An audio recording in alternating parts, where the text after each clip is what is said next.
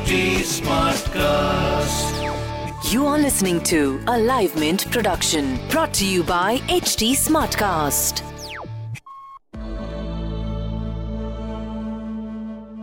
Hello and welcome to Mint. I am Nasreen Sultana and this is All Things Markets. Gold as an asset class has done a wonderful rally in 2019. In fact, gold as an asset class has performed better than Sensex and Nifty in 2019. So, if this rally has more legs, does an investor need to stick to gold or should his or should he turn his portfolio into equities? To understand this and more, I am joined by Chirag Mehta. He is the Senior Fund Manager, Alternative Investments at Quantum Mutual Fund. So, Chirag, welcome to the show. So, as we are talking about uh, gold as an asset class, what are the big trends that you noticed about the, this precious metal in 2019? So gold has been a great performer this year uh, vis-a-vis compared to the various other asset classes. It's done phenomenally well this year. Coming out of doldrums of like six years, uh, it's consolidated all its while, and now it's been doing well because uh, the factors have all come in place for gold prices to do well. So if you see, there has been significant change to what we were seeing last year. Global economy has started slowing down. Uh, central banks have changed their stance. Like if you see the Federal Reserve, uh, they were uh, they were hiking rates. They stopped that. Now they are cutting rates. They did thrice this year. They cut rates, and they have also started putting in more money. They were unwinding the balance sheet earlier. Hmm. Now they are putting in more money in the systems, infusing more liquidity. Hmm. So is the European Central Bank, who hmm. is also pumping in more money. So overall, central banks are more dovish than they were last year, and therefore this b- brings that real interest rates, which were increasing earlier, are declining now, and that's a big positive for gold. And that is why gold prices have been doing significantly better this year. Right. Plus, there is a lot of uncertainty, a lot of elements going on, like Brexit, or be it uh, trade wars that we are seeing, which is having a significant impact on the global economy, and uh, it's impacting sentiment, it's impacting confidence, it in, inspect, uh, impacting the investments, and therefore gold is doing well vis-a-vis the other asset classes. So in 2017 and 18, when uh, you know your competing asset class, if I can say the equities, Mm-hmm. they were performing. Uh, I mean, a super rally. We, if you can Sure. say in 2017, gold of course underperformed. In 19, it has just turned around. Uh, do you think uh, investors are kind of reallocating their portfolios from uh, you know asset classes like equities to gold in 2019? So if you see equities have also done well this year, it's not that they have performed uh, poorly. Yeah, but compar- comparatively, it's not Sure. as much as what gold did. Sure. So, but what has happened this year is an element of uncertainty has increased significantly. Hmm. Like what we have seen in the US China trade war, hmm. it's not about tariffs, it's about clash of supremacy, which is not going to go away hmm. very soon. Uh, so that uncertainty element has increased significantly, and that is why people are allocating to gold in a significant manner. There is debasement of currency, and there is a risk that this trend will increase going forward, and that is why you have central banks themselves who are doing this act are also pumping in or getting into gold in a big way. So. Uh, so that is the uncertainty element which is uh, driving people that I need to have gold in my portfolio, and that is why we have seen this change. Right. So, taking you back to your first answer, where you were saying that it's actually the ultra loose monetary policy but by global central banks which has kept the rally in gold intact. Now, what if in 2020 all these banks get into a tightening of monetary policy? Will gold still rally in 2020? So that scenario probably may be a headwind for gold, but doesn't look like that's a probable scenario. Okay. Mm-hmm. That's not the base case that we are working with. Uh, if you see global economy has been slowing down, we have seen a longest expansion, but it's been a hesitant recovery. Hmm. Uh, it's not been a smooth and steady recovery that we have seen, Hmm. or nowhere close to what earlier cycles uh, recovery that we have seen. So it's nowhere close to that. Uh, and and given that central banks have changed stance so dramatically, Hmm. tells that the economy is in serious doldrums. So I don't see that economy changing stance significantly. Trade war going away. It's not. It's unlikely. Mm-hmm. Next year's U.S. presidential election year, Hmm. it's gonna bring its own volatility along with the asset markets. Uh, equity markets, uh, from a valuation perspective, are very, very stretched. Uh, if you see uh, the earnings growth that the markets are predicting, it's not going to come next year, nor even year after that. So equity markets are at a serious risk in terms of uh, collapsing or at least see a severe correction. And therefore, uh, there will be an incremental move or diversification of investments and reserves at the central bank level, at the investor level, into gold like assets. Right. And therefore, uh, I think uh, the scenario that we are talking about in terms of headwind has very, very low probability, Okay. and gold prices should continue to do well. So 2020 again looks like a robust year for gold. Absolutely. Uh, the factors are all there, uh, but we don't see a, a runaway increase in prices. It's going to be gradual in nature. Uh, because there will be volatility, what happens in terms of the trade wars that going around.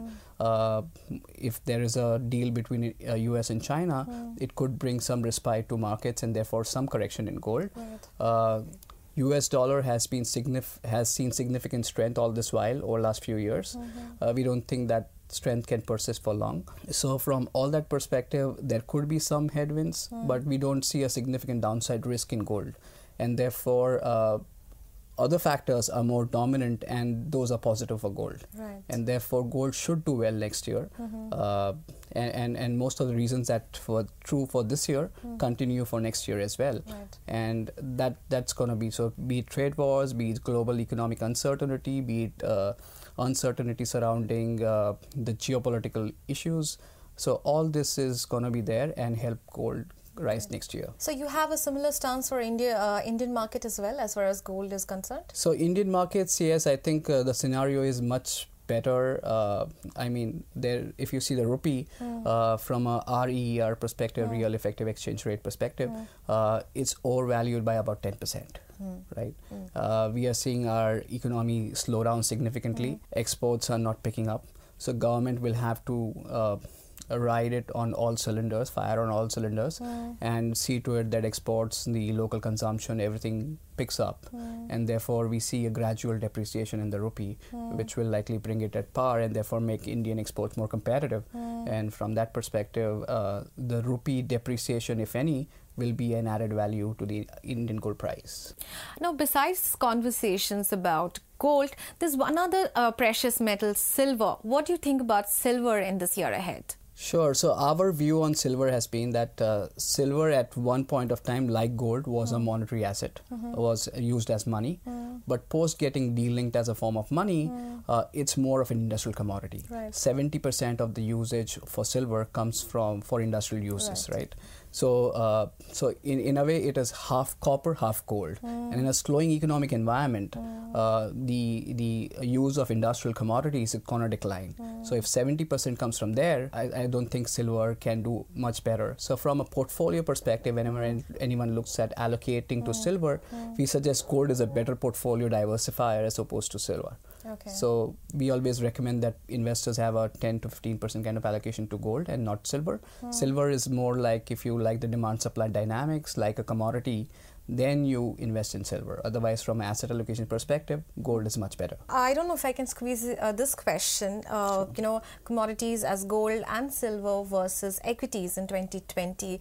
Uh, what do you think? Which asset is probably going to give better returns? So I think looking at uh, equity market valuation, the P that it stands around 26, 27 kind of levels, uh, they look stretched. Uh, with the long-term average of 18 and a half at 26, 27, it really looks stretched. Uh, and economy is slowing down. So from if I have to choose both, I, either of the both, uh, then I will go with gold. I think prospects for gold are much better. But I would say from a longer term perspective, uh, one needs to have an allocation to equities because mm. that's an asset class that can help you get real positive returns, uh, a real positive over inflation, mm-hmm. and therefore have an allocation to gold. But if you have an allocation to gold, mm. you ought to have an allocation to gold. Mm. So if you're in equities, you have to be in gold uh, because gold is an excellent diversifier to equities. Whenever equities have not done well, gold has delivered significantly better returns. So people just uh, continue to ask us whether equity or gold.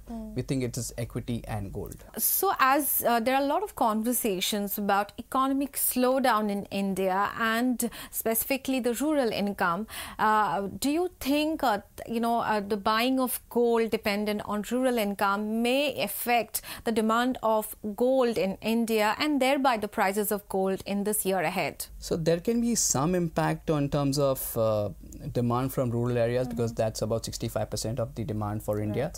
Uh, so if you look at uh, rural demand, the monsoon has been much better. So next winter crop is going to be much better, and therefore more money in the hands of uh, farmers.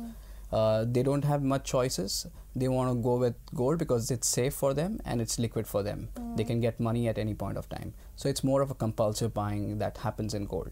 Uh, so it, give or take 50 100 tons here or there we still will consume 600 650 tons of gold uh, in a year what really drives gold is not the consumption demand because that's a steady state kind of it doesn't have a big delta much of the delta comes from the investment demand. And i think the drivers for investment demand are in place and therefore that's going to make the gold price move positively.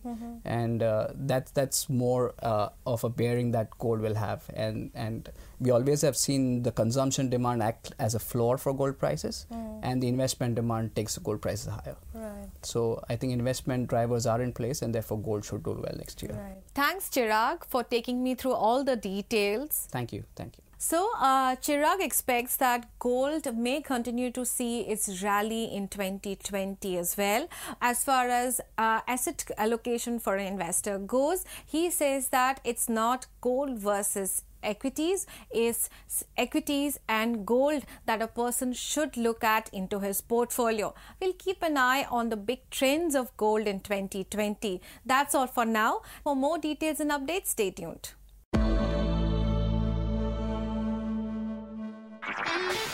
This was a Live Mint production brought to you by HT Smartcast. HT Smartcast.